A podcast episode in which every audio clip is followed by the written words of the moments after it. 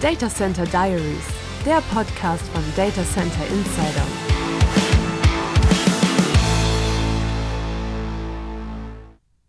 Heute geht es erneut um Energie für Rechenzentren und wie sie damit umgehen, wie sie am besten grün werden. Und ich habe mir diesmal Dominik Weiland eingeladen. Er ist von der Ennexion. Und ich würde sagen, wie wir das üblicherweise machen, er stellt sich selber vor. Ja, gerne. Äh, Dominik Weiland ist mein Name, einer der Geschäftsführer der Enexion GmbH. Soll ich die Enexion GmbH auch ein bisschen vorstellen? Ja. Was wir so machen? Ja. Ähm, Enexion ist ein Dienstleister für das äh, Vollkostenmanagement im Energiebereich. Ähm, insbesondere Strom, aber auch äh, Erdgas und einige Dinge mehr. Und was da heutzutage natürlich äh, vornehmlich dazugehört, zu der ganzen Energiebetrachtung, zum Energiekomplex, ist auch das Thema Greening, also Vergrünung von Energieportfolien. Mit allem, was dazugehört, da werden wir sicherlich gleich noch einsteigen. Ja, uns gibt es seit rund 15 Jahren und äh, ja, fast so lange bin ich auch im Unternehmen und äh, verantworte hier den Beratungsbereich und freue mich auf das Gespräch. Ähm, wie muss ich mir das vorstellen, so Volldienstleister? Was genau machen Sie und wie kommen Sie eigentlich aus, an Rechenzentren?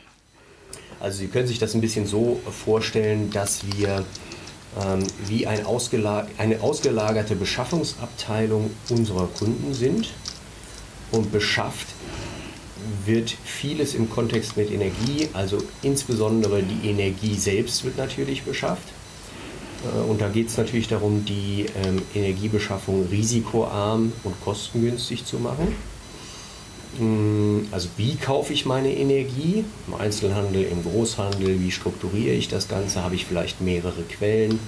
Aber es geht durchaus auch um, um, um viel weitergehende Themen. Also wo kommt der Strom eigentlich her, wenn wir mal beim Strom bleiben? Ja? Also da sind wir viel bei ähm, Fragen des Netzbetriebs, der Netz, des Netzanschlusses. Ähm, und wie gesagt auch die Vergrünung, äh, verschiedene Vergrünungsoptionen. Und all das sind natürlich Themen, mit denen sich der Kunde beschäftigen muss. Und weil das Themen sind, die heutzutage extrem komplex geworden sind in, in den liberalisierten Energiemärkten, hat ja auch viel mit Regulierung zu tun. Also wie ist das ganze Gesetz in Gesetze gegossen, in Regulierung gegossen. Ähm, und das ist so umfangreich, dass viele Kunden, äh, gerade so mittelständische Industrie, Rechenzentren und so weiter, jeder im Grunde genommen, der energieintensiv ist, das nicht unbedingt im eigenen Haus machen möchte, äh, weil da muss man an große Abteilungen aufbauen, sondern das nach außen vergibt an einen Dienstleister. Ja, und das äh, ist etwas, was wir also tun. Wir blicken also aus Sicht des Nachfragers auf die Energiemärkte und die Vergrünungsmärkte. Also die FAZ, die hat äh, so einen schönen Titel genommen, Energieversorger ohne Kraftwerk. Ähm, ich zitiere ja auch mal ganz gerne die Kollegen. Also ich finde, das beschreibt eigentlich ganz gut, was sie machen. Aber vielleicht können Sie noch mal Beispiele ähm, sagen. Also wen unter den Rechenzentrumsbetreibern haben Sie denn so als Kunden? Ähm, äh, Kundennamen äh, äh darf ich eher nicht nennen, aber gehen Sie mal davon aus, dass wir die größeren Unternehmen, die es in Frankfurt vor allen Dingen so gibt, ähm, sozusagen am großen Knotenpunkt, dass wir da einige unserer Kunden nennen dürfen.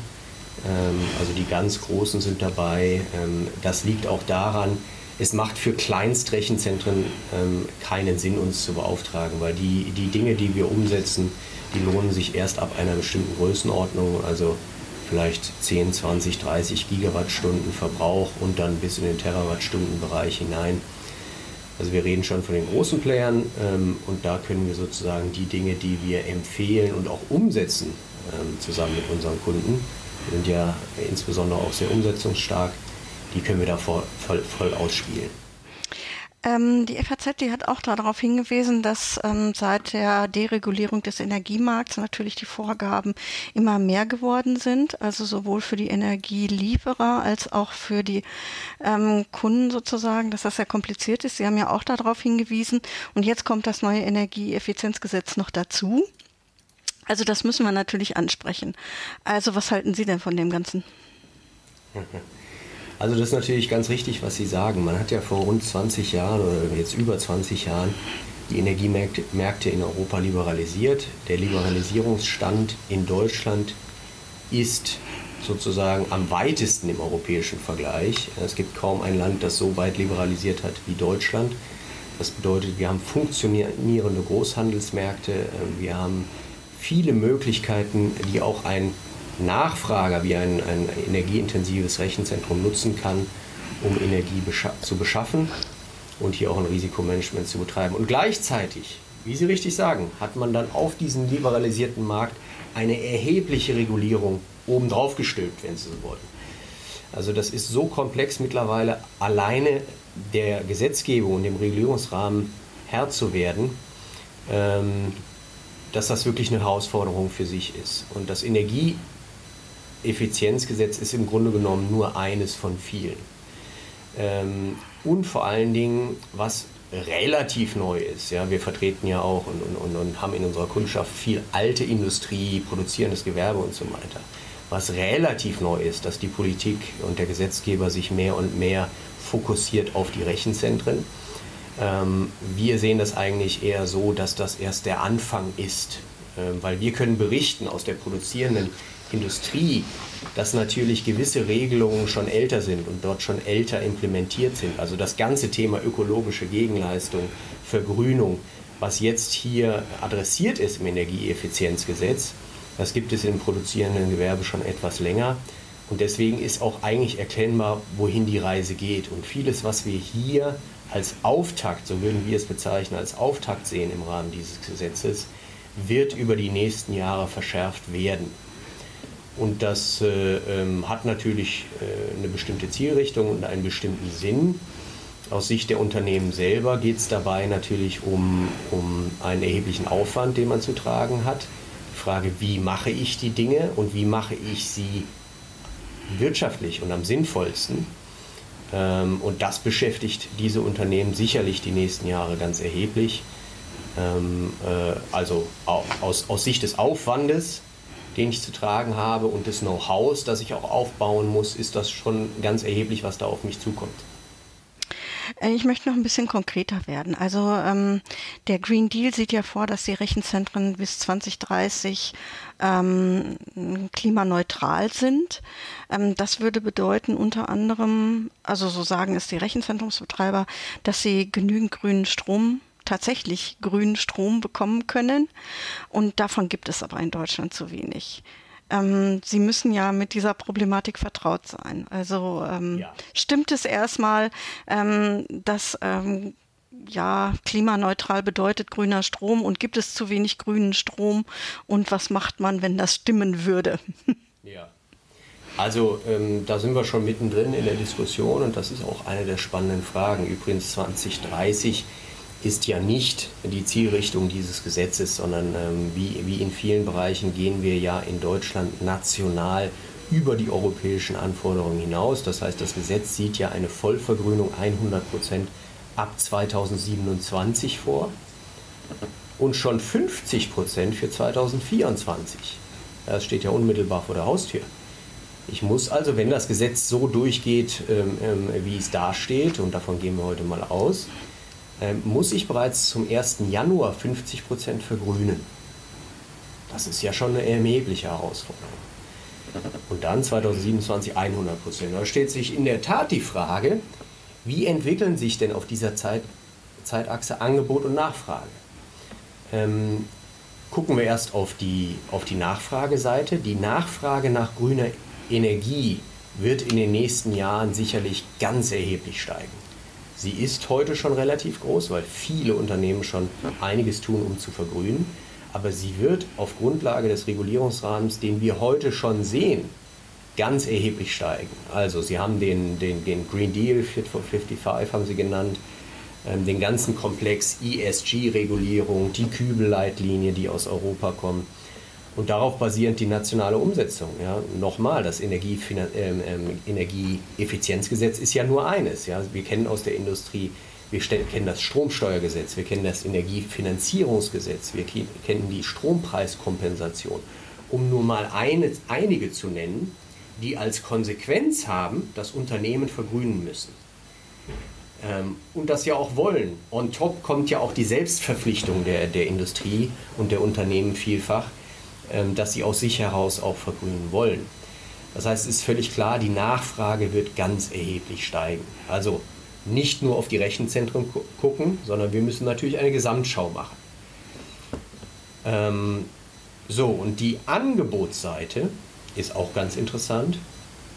Ähm, die Angebotsseite wird durchaus auch größer werden. Wir haben ja in Deutschland sozusagen viele Anlagen, die jetzt aus der Förderung rauslaufen, in diesen Jahren, in den kommenden Jahren ähm, aus der EEG-Förderung rauslaufen und dann sich neue Kundschaft suchen müssen. Das heißt, da wird es durchaus Möglichkeiten geben, Mengen zu beschaffen.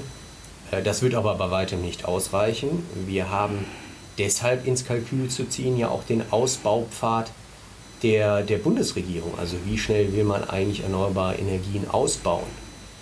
So, das alles ist sehr, sehr komplex und sehr schwer deckungsgleich zu bekommen. Und es weiß heute niemand, ob in den nächsten Jahren überhaupt genug grüne Energie da sein wird. Das kann Ihnen niemand seriös beantworten. Aber klar ist, die Nachfrage wird steigen, weil das ist schon im Gesetz drin. Ja, ob die Angebotsseite da mitkommen wird, da kann man sehr wohl mit, mit Recht ein Fragezeichen dran machen.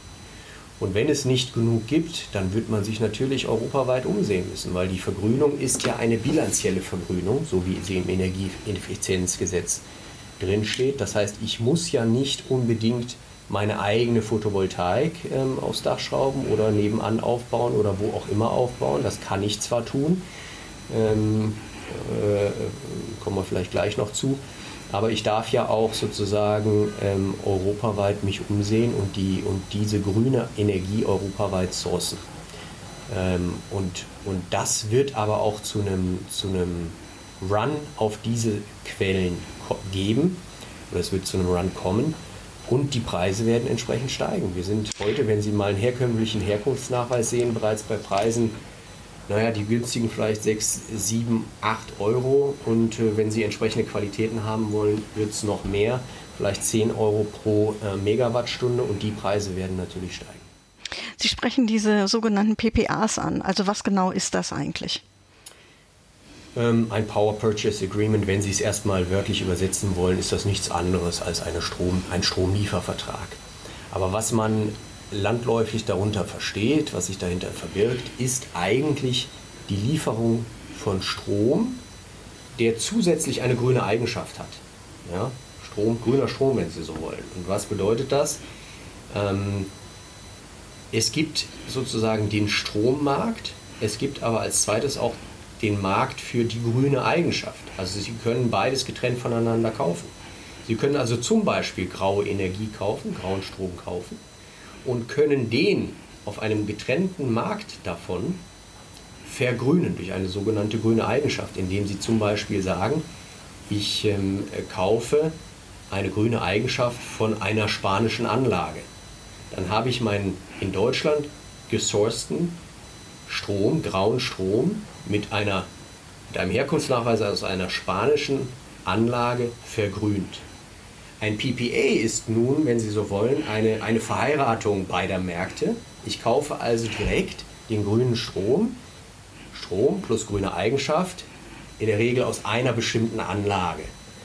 Ähm, und das geht wieder auf sehr unterschiedliche Art und Weisen. Das kann geografisch eingeschränkt sein. Ich kann das also äh, machen in unmittelbarer Nachbarschaft. Ich kann das auch wiederum machen ähm, aus dem Ausland. Äh, da, da ist ein sehr weites Feld wie ich das gestalte.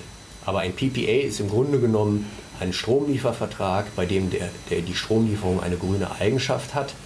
Ähm, das in Kurzform. Hat aber sehr, sehr viele können, können Sie sagen, wie groß dieser Markt ist und welchen Anteil daran die Rechenzentren haben?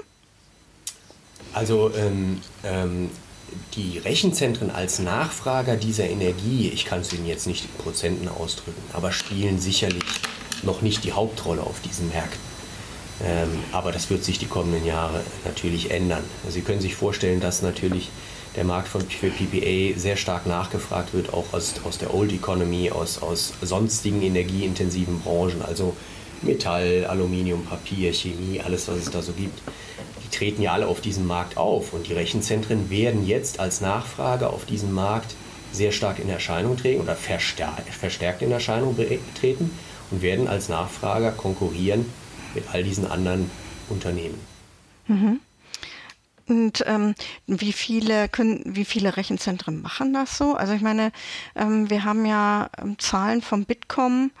Ähm, es gibt natürlich die großen Colocator, hauptsächlich in Frankfurt angesiedelt, aber es gibt viele andere kleinere Rechenzentren.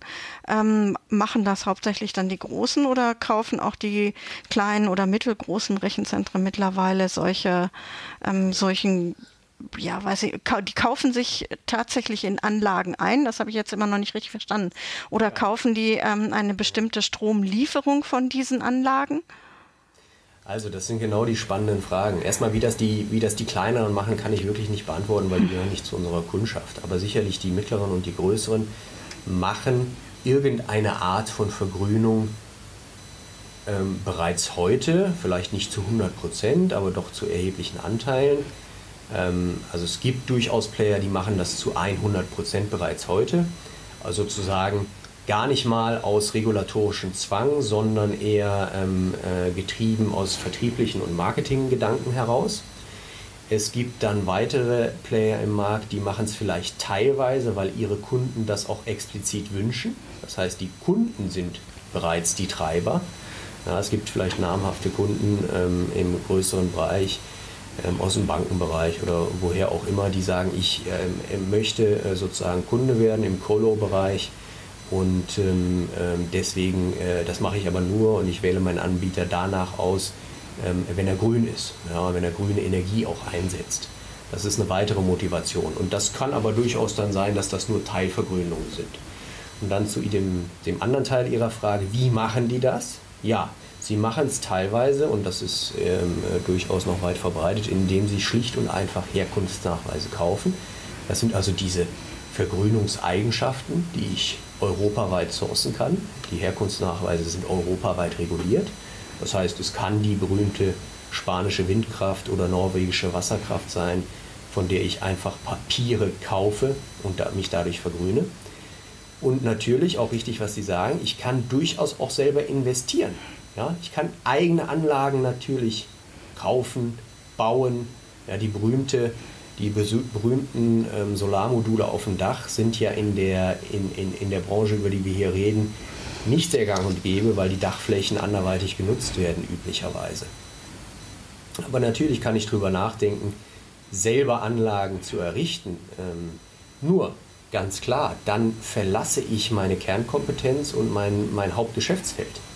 Das heißt, ähm, ich, ich mache dann Dinge, äh, die gar nicht zu meinem Geschäft gehören.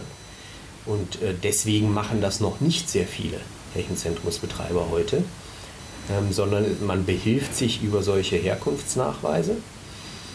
Und ein, ein Zwischending sind diese PPAs, wo ich eben mit einem Anlagenbetreiber, der vielleicht, sagen wir mal, einen Windpark irgendwo in der Eifel betreibt, mit dem vereinbare ich jetzt eine Stromlieferung, bilanzielle Stromlieferung, die diese Grünstromeigenschaft hat.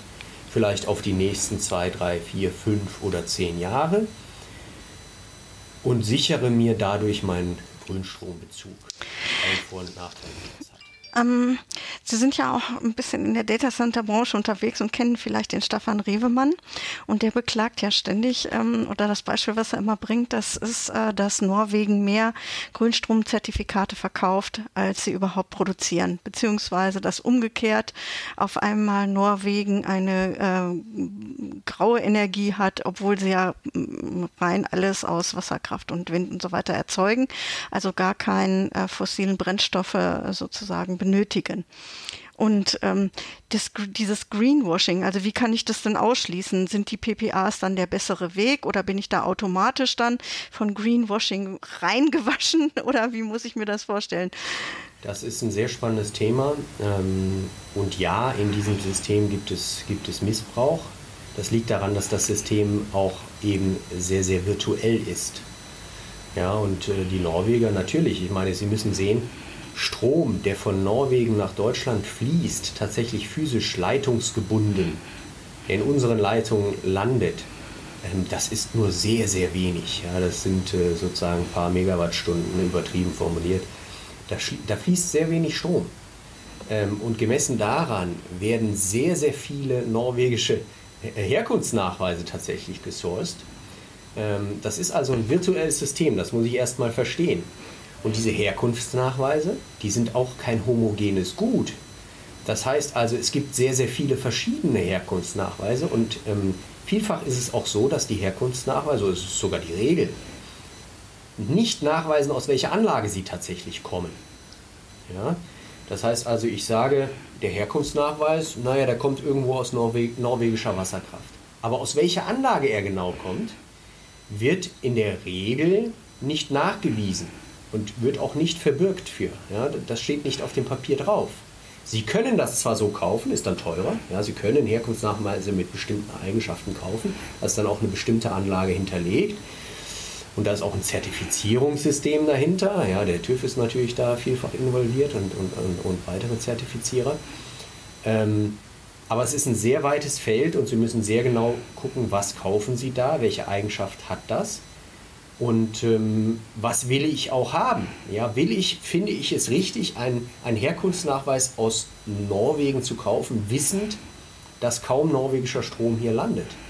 Ja, da gibt es natürlich trotzdem Gründe für. Ja, natürlich trotzdem ähm, ähm, unterstütze ich die Anlagenbetreiber in Norwegen, damit dort weiterhin ähm, erneuerbare Energien betrieben werden können. Ja, sozusagen wirtschaftliches, virtuelles ähm, ähm, Argument.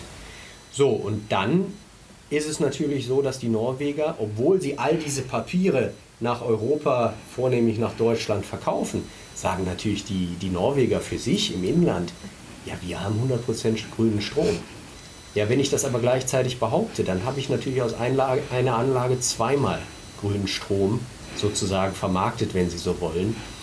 Und da muss man sich ehrlich machen, ähm, äh, wie richtig das ist, das muss jeder für sich bewerten. Aber in der Tat ähm, äh, gibt es da Dinge, die man als Greenwashing bezeichnen könnte. Ja, absolut.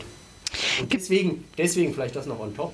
Deswegen ist dieses Instrument des Power Purchase Agreement, des PPAs, vielleicht etwas greifbar, wo ich ja durchaus sagen kann, ich möchte mit einem Hersteller direkt kontrahieren. Ja, und der Hersteller von diesem Strom, der kann ja vielleicht geografisch auch relativ nah sein. Also ich bin vielleicht in Hessen ansässig, dann möchte ich auch Strom aus einem hessischen Windpark haben.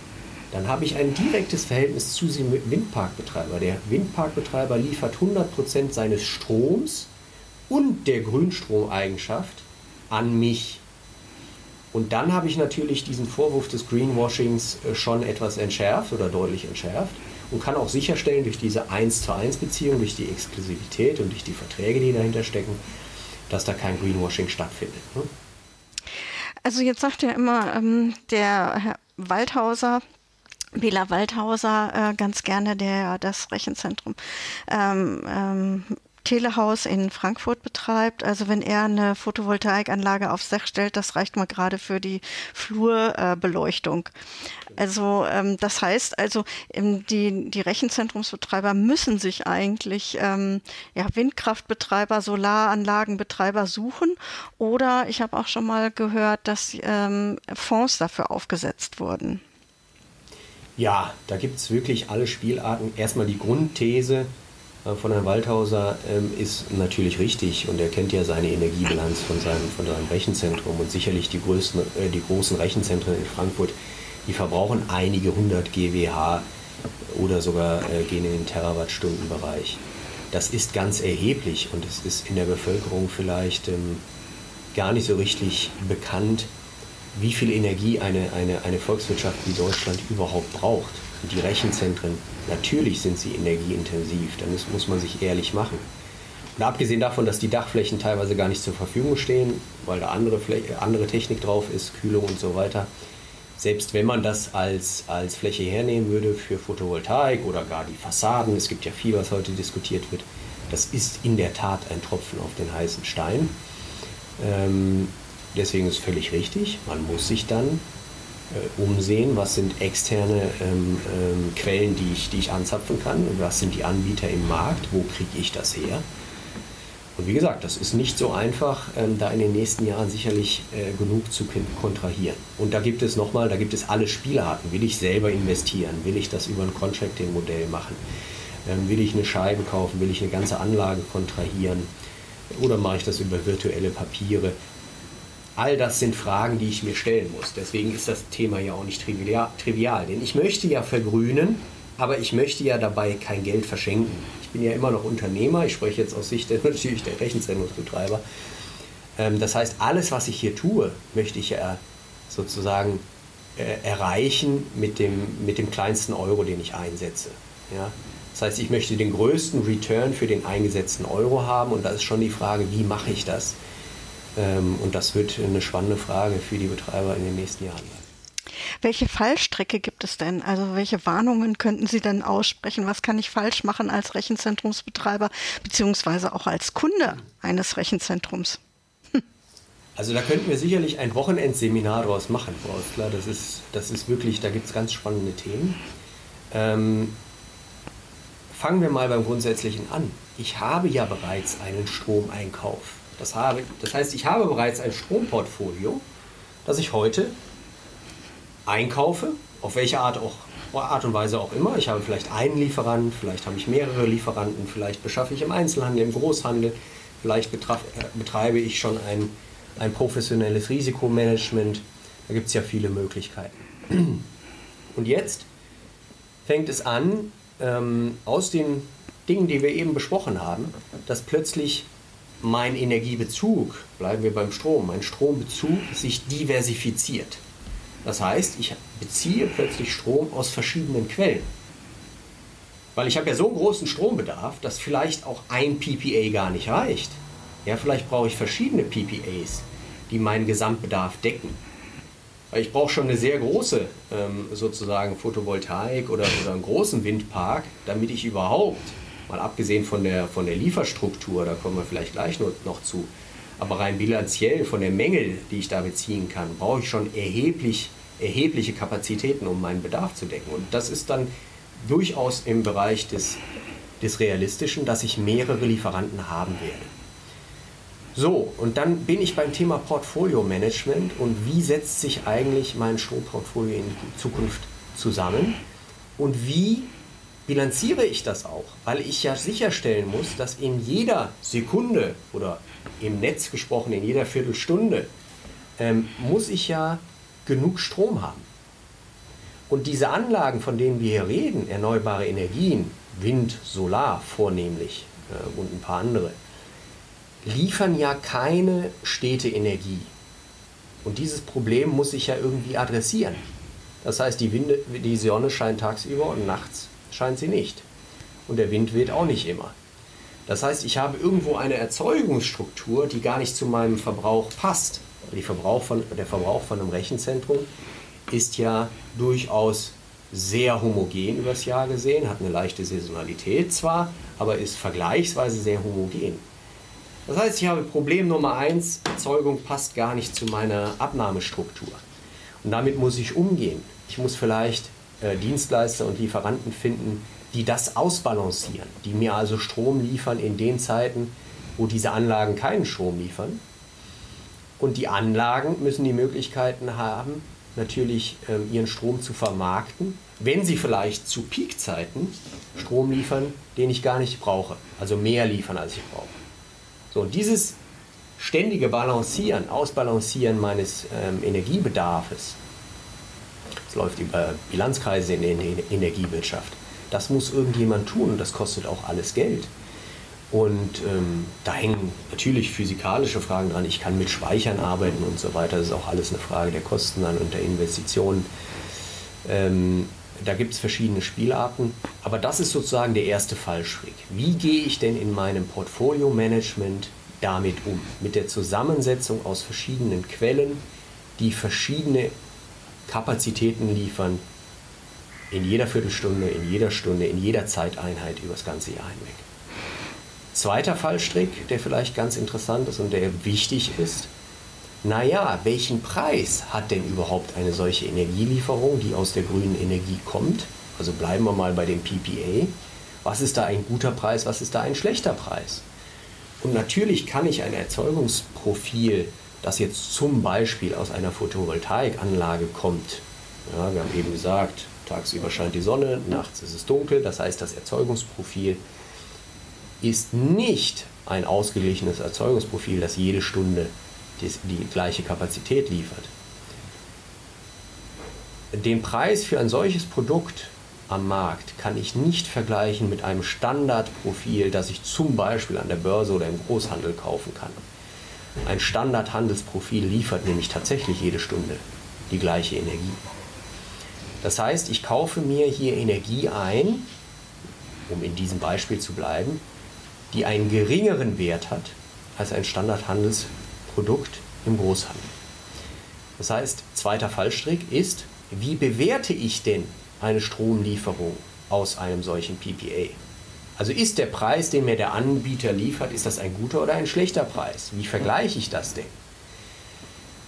Und dann kommen wir zum nächsten Punkt. Ich darf natürlich nicht nur auf den Commodity-Preis gucken, also wie viel kostet der Strom selbst, sondern ich muss mir natürlich auch die Frage stellen, was kosten die wie hoch sind die Energienebenkosten? Da sind wir bei der Frage, das hatten wir eben schon, On-Site PPA oder Off-Site PPA. Also ich kann ein, ein PPA schließen, indem ich eine Anlage auf meinem Grundstück errichte oder auf einem Nachbargrundstück und die schließt, diese Anlage speist tatsächlich physisch in mein Netz ein dann habe ich gewisse Vorteile in den Nebenkosten. Dann zahle ich vielleicht keine Netzentgelte und keine Umlagen und so weiter. Das ist ein Vorteil. Mache ich das Ganze offsite, virtuell, geografisch disloziert von meinem tatsächlichen Standort, dann habe ich diesen Vorteil nicht. Das heißt, ich muss eine Betrachtung der Vollkosten natürlich machen, bis hin zu der Frage, möchte ich selber investieren oder nicht. Also eine saubere CAPEX-OPEX-Betrachtung. Das ist der zweite große Fallstrick. Und natürlich gibt es sehr viele mehr, aber da würden wir jetzt den Zeitrahmen sicherlich sprengen. Mm, ich würde trotzdem das Ganze nochmal umdrehen. Es wird ja immer wieder diskutiert, dass Rechenzentren selber ja auch äh, Strom liefern könnten. Also ähm, wenn ich mir das mal in die Zukunft denke, ähm, Sie könnten ja im Prinzip so flexibel sein und bestimmte äh, oder Ihre Kunden oder Sie selber auch äh, dafür sorgen, dass nachts zum Beispiel einfach weniger gerechnet wird, wenn eben keine Sonnenenergie zur Verfügung steht. Also ähm, das könnte man sich ja vorstellen. Also die speichern Strom, die haben ja eh Stromspeicher auf dem Gelände. Also sie speichern den Strom tagsüber äh, oder geben ihn vielleicht sogar ab was weiß ich, weil das zu viel einfach ist, ähm, was sie ähm, was sie einkaufen äh, für einen ähm, anderen Preis meinetwegen und ähm, dann, wenn der Strom fürs Rechenzentrum gebraucht wird, nehmen sie den halt selber her. Aber im Prinzip könnten ja Rechenzentren als riesige Stromspeicher fungieren. Also wie ähm, populär ist das denn? Also ich weiß, dass das in der Theorie natürlich immer wieder vorkommt. Es gibt auch einzelne Rechenzentren, die es tatsächlich machen die also äh, zum Beispiel Verträge mit einem Energieversorger haben, der das wiederum an der Börse handelt. Aber es setzt sich nicht so wirklich durch. Woran liegt's? Ja. Also, ähm, wir hatten vorhin schon über die sonstige produzierende Industrie gesprochen. Und dort ist das Thema natürlich schon länger bekannt. Es nennt sich Demand-Side Management im Wesentlichen. Das heißt, die Frage, inwieweit passe ich meine Nachfrage dem Angebot an. Und grundsätzlich, grundsätzlich kann man schon darüber nachdenken. Und es gibt auch Industrien, die das relativ erfolgreich betreiben. Die Frage ist aber, ähm, wie aufwendig ist das Ganze und wie realistisch ist das Ganze? Das ist eine Frage an die Rechenzentren, die schwer ist zu beantworten von hier aus, aber ich kann mir vorstellen, wenn ich mir die Last angucke von einem Rechenzentrum, tagsüber und nachts, dann ist natürlich völlig klar, die haben nachts auch eine erhebliche Last. Und die, der Bedarf ist nachts im Grunde so wie tagsüber von der Rechenleistung her. Ähm, da ist kein großer Unterschied. Also das. Naja, mein Standardbeispiel ist immer, wenn ich eine Friedhofsverwaltung habe, die muss nachts nicht laufen. Ja, ja, jetzt weiß ich nicht, ob eine Friedhofsverwaltung, wir reden ja auch über Größenordnung, ob die, ob die hier ins Gewicht fällt. Aber es gibt sicherlich andere ähm, ja, ja, ja. Äh, Rechnereien, die nachts nicht, ähm, nicht notwendig sind. Es gibt ja auch viele ähm, Office-Worker, die nachts nicht arbeiten und so weiter und so fort. Also es ist ein beliebig komplexes System und es ist sehr aufwendig. Und Sie müssen das mhm. zum Beispiel auch, denken Sie an die Colo-Betreiber. Das ist ja ein Riesenthema das ist ja auch ein Thema, das Sie mit Ihren Kunden als Colo-Betreiber ähm, natürlich besprechen müssen, das in den Verträgen abgebildet werden muss. Ähm, Sie müssen auch daran denken, dass diese Branche sehr international funktioniert. Das heißt, die Rechenoperationen, die dort anfallen, sind natürlich auch häufig international begründet. Ähm, das heißt, die Frage von Tag und Nacht stellt sich dann gar nicht mehr, weil immer, irgendwo ist immer tagsüber äh, auf dem Erdball. Das heißt, ich will, ich will nicht sagen, dass das unter keinen Umständen jemals möglich sein, sein, sein wird bei den großen Rechenzentren. Aber wir müssen schon realistisch sein, dass das sehr, sehr aufwendig ist, extrem aufwendig. Und wir müssen immer wieder die Frage nach den Kosten stellen. Also die Frage auch nach einem Stromspeicher.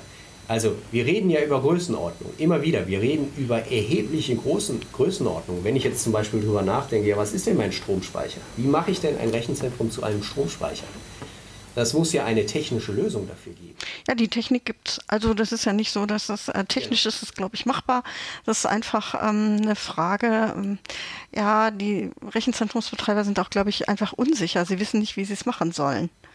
Also wie das, wie das gehen soll. Letztendlich sind die Stromspeicher, die sie haben, ja zur Notfallversorgung da, aber es gibt ja bei, ähm, ähm, erfolgreiche Beispiele, wo dann eben etwa, sie, sie, kaufen eben eine bestimmte Menge an Strom ein und können die einfach abgeben zur Unterpufferung und so weiter und so fort. Und sie haben trotzdem immer noch die Möglichkeit der Notstromversorgung. Also es ist ja nicht so, dass es nicht Beispiele gäbe und auch nicht die technischen Möglichkeiten, aber es setzt sich nicht wirklich in einem großen Umfang durch. Ich weiß nicht, ob Sie, ob Sie als Annexion Group überhaupt äh, solche Fälle in Ihrem Portfolio haben. Ja, die haben wir schon. Ähm, deswegen kann ich da ganz gut zu sprechen. Also es gibt im Wesentlichen zwei Dinge, warum die Dinge, zwei, zwei Gründe, warum die Dinge nicht äh, viel mehr Anwendung in der Praxis finden. Ähm, ähm, das erste ist die, die Frage, wie gesagt, der Größenordnung. Ich rede hier über von erheblichen Puffernotwendigkeiten. Und alles, was wir bislang an Speichern sehen, sind vergleichsweise kleine Speicher ähm, weil die auch sehr kostenintensiv sind. Da muss erstmal jemand investieren. Ja, Sie können sich vorstellen, dass die, die, die Batteriespeicher, die so, so ein Rechenzentrum benötigt, für einen Puffer, Pufferzeitraum vielleicht von 10, 20 Minuten oder vielleicht mal 30 Minuten. Ja? Die puffern nicht sehr lange. Das ist tatsächlich, wie Sie sagen, Notstrom. Da rede ich nicht über Größenordnung. Die sind schon teuer natürlich genug. Teuer genug. Das heißt, ich muss erstmal diese erheblichen Speichermöglichkeiten ähm, natürlich investiv ähm, aufbringen. Und dann muss ich natürlich einen Gegencase haben. Das Ganze muss sich ja operativ rechnen. Das heißt, ich muss einen Case entwerfen, wo ich mit meiner Flexibilität, ja, das ist ja die andere Randbedingung, ich muss erstmal die Flexibilität haben, dann auch, ähm, äh, muss ich einen Case haben, wo ich im Vermarktungsfall so viel vermarkte, dass ich einen echten wirtschaftlichen Case auch daraus habe.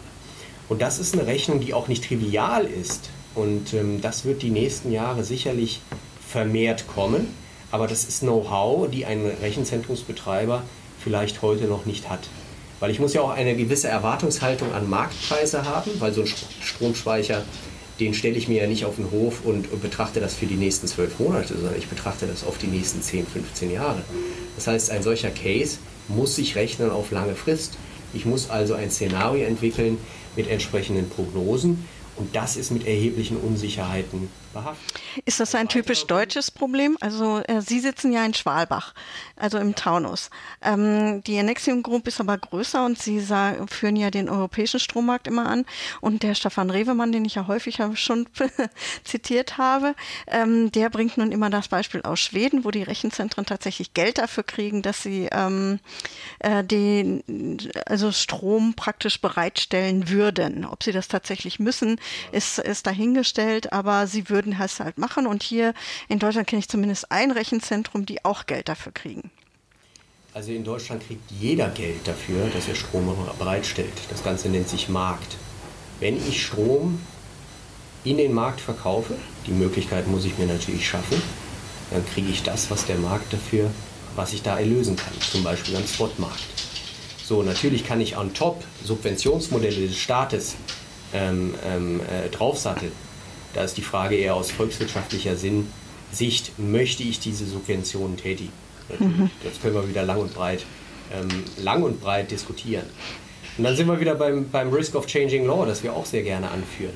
Wenn es in Schweden diese Möglichkeit gibt und ich mache eine solche Investition, Stromspeicher und so weiter, vielleicht auf die nächsten 10, 15 Jahre, dann muss ich auch Vertrauen darin haben, dass mir der Staat diese Subventionen die nächsten 10, 15 oder 20 Jahre auch bezahlt. Weil wenn er das nicht mehr tut, dann, dann ähm, sozusagen ist mein Case weg. Dann habe ich diese Investition als Stranded Invest auf dem Hof stehen. Und das ist gar keine Theorie, sondern das ist Praxis. Wir haben zum Beispiel in der deutschen Industrie sehr vielfach ähm, Blockheizkraftwerke. Und diese Blockheizkraftwerke haben sich ganz gut gerechnet die letzten Jahre. Jetzt rechnen sie sich nicht mehr so gut, weil die Bundesregierung die sogenannte, den sogenannten nationalen Emissionshandel eingeführt hat, der dazu führt, dass das Gas, das ich in, der, in dem Blockheizkraftwerk verbrenne, teurer geworden ist. Das heißt, man hat die gewünschte Lösung Blockheizkraftwerk, die die Politik, Politik hat das durchaus gewünscht in den letzten Jahren, hat man dann durch eigene Gesetzgebung wieder torpediert. Und da sind wir bei dem nächsten, um das noch abzuschließen. Sie hatten ja gefragt, was sind die Fallstricke, warum kommt das nicht? Das ist noch sozusagen die, der weitere Baustein. Ich habe eine, eine, eine Investition auf lange Frist und habe durchaus ein erhebliches Risk of Changing Law, dass sich also die Rahmengesetzgebung und damit die wirtschaftlichen Rahmenparameter ähm, so ändern, dass es sich für mich in einem Jahr nicht mehr rechnet. Mhm. Gut, also vielen Dank für die Ausführungen. Das war für mich ein Ausflug in ein unbekanntes Terrain ein bisschen. Vielen Dank dafür. Ähm, haben Sie noch etwas, was Sie ergänzen möchten, was ich nicht gefragt habe? Nein, das war äh, ein Parforce-Ritt äh, durch, durch viele Themen und äh, ich hoffe, ich habe ein bisschen klar machen können, die Komplexität des Themas und ähm, dass da im Rahmen des Portfolio-Managements, darüber sprechen wir ja im Kern, also die fortlaufende Bilanzierung, Einkauf, Verkauf von Strom aus verschiedenen Quellen. Das wird das A und O sein in dieser Branche wie in anderen Branchen auch die kommenden Jahre. Und sich da Know-how aufzubauen bzw. das einzukaufen, darauf wird es heute schon an. Ach, eine Sache muss ich noch ähm, nachfragen. Und zwar man, hört man ja immer wieder, dass mit den äh, erneuerbaren Energien auch die Zuverlässigkeit des Stroms also nicht mehr so gegeben ist, wie als wenn ich natürlich ein Stro ähm, Kernkraftwerk oder ein Kohlekraftwerk einsetze. Tatsächlich habe ich neulich gelesen, dass die Zuverlässigkeit sich erhöht hat, also dass die Zahl der großen Ausfälle sich ähm, dramatisch verringert hat. Ja, das kommt immer darauf an, wie Sie die Statistik stricken. Wahrscheinlich, wahrscheinlich, wahrscheinlich zitieren Sie die Statistiken unter anderem der Bundesnetzagentur. Da gibt es auch, eine, auch eine europäische Statistik zu ähm, äh, Saidi und wie die, wie die alle heißen. Ähm, wenn Sie mal bei der Bundesnetzagentur gucken nach dieser Statistik, dann sieht die wirklich ganz gut aus, in der Tat. Sie erfasst aber nur Stromausfälle größer drei Minuten.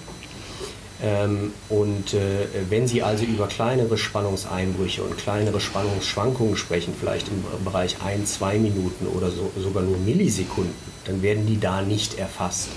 Und es gibt natürlich in Deutschland, vor allen Dingen in der Industrie, ähm, ganz sensible Bereiche, die brauchen in jeder Millisekunde den gleichen Strom. Ähm, und für die ist das tatsächlich ein Thema. Und wenn Sie da in die Zuverlässigkeit reingucken, werden Sie A, wenig Veröffentlichungen finden. Und B, wenn Sie mit Betroffenen sprechen, werden Sie feststellen, dass da die Stromqualität nicht mehr so gut ist, wie sie mal war. Was sagen denn Ihre Kunden? Also ich habe mal die Zahl gehört, also die kleinen Ausfälle oder ja, Bedrohlichkeiten hätten um das Tausendfache zugenommen. Ja, auch da immer die Frage, wen Sie, wen Sie ansprechen und, und wie Sie die Statistik äh, stricken. Aber ich sag mal, wenn Sie in der Industrie sich umhören, ist es so, wie ich gesagt habe. Die Industrien, die sehr sensibel sind, die klagen auch über Zuverlässigkeit zunehmend. Ähm, übrigens vielleicht noch ein Einschub. Die Zuverlässigkeit muss ja nicht schlechter werden, wenn die Netzbetreiber es trotz Energiewende schaffen, die Netze so zu ertüchtigen und so stabil zu halten, dass es bei gleichbleibender Qualität bleibt. Also sozusagen, die erneuerbaren Energien sind ja nicht der einzige Faktor, sondern die Netzbetreiber haben ja als tägliche Aufgabe trotzdem die gleiche Qualität zu liefern. Und wenn die den Job gut machen, dann kann das auch gelingen. Das ist also nicht flächendeckend das gleiche Problem. Das kann man so nicht sagen. Aber es ist in Teilen der Industrie auf jeden Fall ein Thema. Und wenn Sie das Thema 1000, Sie hatten eben die Zahl 1000 genannt, da spielen Sie vielleicht an auf die Übertragungsnetzbetreiber, die ja ähm, im Worst-Case-Szenario, also da gibt es eine Staffelung von Maßnahmen, die ein Übertragungsnetzbetreiber ergreift, um das Netz stabil zu halten, das heißt bei 50 Hertz zu halten, permanent und die Kapazitäten, ähm, die ich jede Minute brauche, zur Verfügung zu stellen. Ähm, die Eingriffe, die ein solcher Netzbetreiber als letzte Maßnahme machen muss, diese Eingriffe sind tatsächlich dramatisch gestiegen. Da können Sie mal mit Übertragungsnetzbetreibern sprechen, Tenet, Amprion, wie sie alle heißen, vier Stück sind das. Ähm, und das werden, wird man ihnen dort bestätigen. Also der Regelbedarf und sozusagen die, die manuellen Eingriffe auf letzter Stufe sind dort erheblich häufiger geworden. Das ist so. Insofern ist Stabilität der Netze schon ein Thema, ähm, auch wenn es sozusagen bei, bei Ihnen zu Hause, bei mir zu Hause und vielleicht auch in weniger sensiblen Bereichen der Industrie noch gar nicht so bekannt ist und nicht gemerkt wird, nicht spürbar ist. Äh, letzte Frage, letzte Bemerkung, der Ausbau der Energienetze, ne? Frommer Wunsch oder ähm, Realität? Ja, es ist schlicht und einfach eine Notwendigkeit, wenn wir das alles so vorhaben. Sie hatten eben 2030 genannt oder man kann ja auch äh, weiter in die Zukunft sehen. Wir wollen das System erheblich umbauen, ganz erheblich umbauen. Und dafür brauchen wir natürlich Investitionen in die Netze. Und diese Investitionen laufen heute, laufen schon seit vielen Jahren, vor allen Dingen in den Übertragungsnetzen. Die Verteilnetze müssen jetzt nach und nach ähm, eben auch nachziehen. Das bedeutet auch erhebliche Investitionen auf der einen Seite, das heißt Kosten. Deswegen sehen Sie auch, dass allerorten die Netzentgelte steigen. Ja, es wird ja nicht nur, ähm, nicht nur der, der, der Strompreis an sich ist ein Thema, also die Commodity, die gehandelt wird, sondern Netzentgelte. Wenn Sie sich die mal ansehen, sehen Sie auch, dass die natürlich steigen in einem Ausmaß oberhalb der üblichen Inflationsrate. Ähm, das heißt, die Investition muss auch jemand bezahlen. Und dann haben Sie natürlich Themen wie Genehmigungsrecht, alles, was mit dem Bau zu tun hat, hat, hat. Sie kriegen kaum, kaum Tiefbauer noch, die ihnen irgendwelche Kabel, Kabelstrecken verlegen im Boden. Das heißt, Verfügbarkeit von Dienstleistern hier, von Technik, Lieferzeiten von Technik, von Kabeln, von Trafos, von verschiedenen Assets im, im, im Netzbereich, das ist alles ein Thema heutzutage. Und ob die Ertüchtigung hier Schritt halten wird mit dem, ähm, was gewünscht ist, da mache ich auch mal ein Fragezeichen dahinter. Sie wissen vielleicht, dass gerade im Großra Großraum Frankfurt die Verfügbarkeit von Stromkapazitäten im Netz heute, gemessen an dem, was nachgefragt wird, nicht mehr hinreichend ist. Schon lange nicht mehr hinreichend ist. Ich sehe schon. Viele, viele neue Themen. Wir könnten ewig weiterreden. Also machen wir an der Stelle Schluss. Also vielen, vielen, vielen Dank. Danke auch, hat Spaß gemacht. Tschüss, Frau Ostler.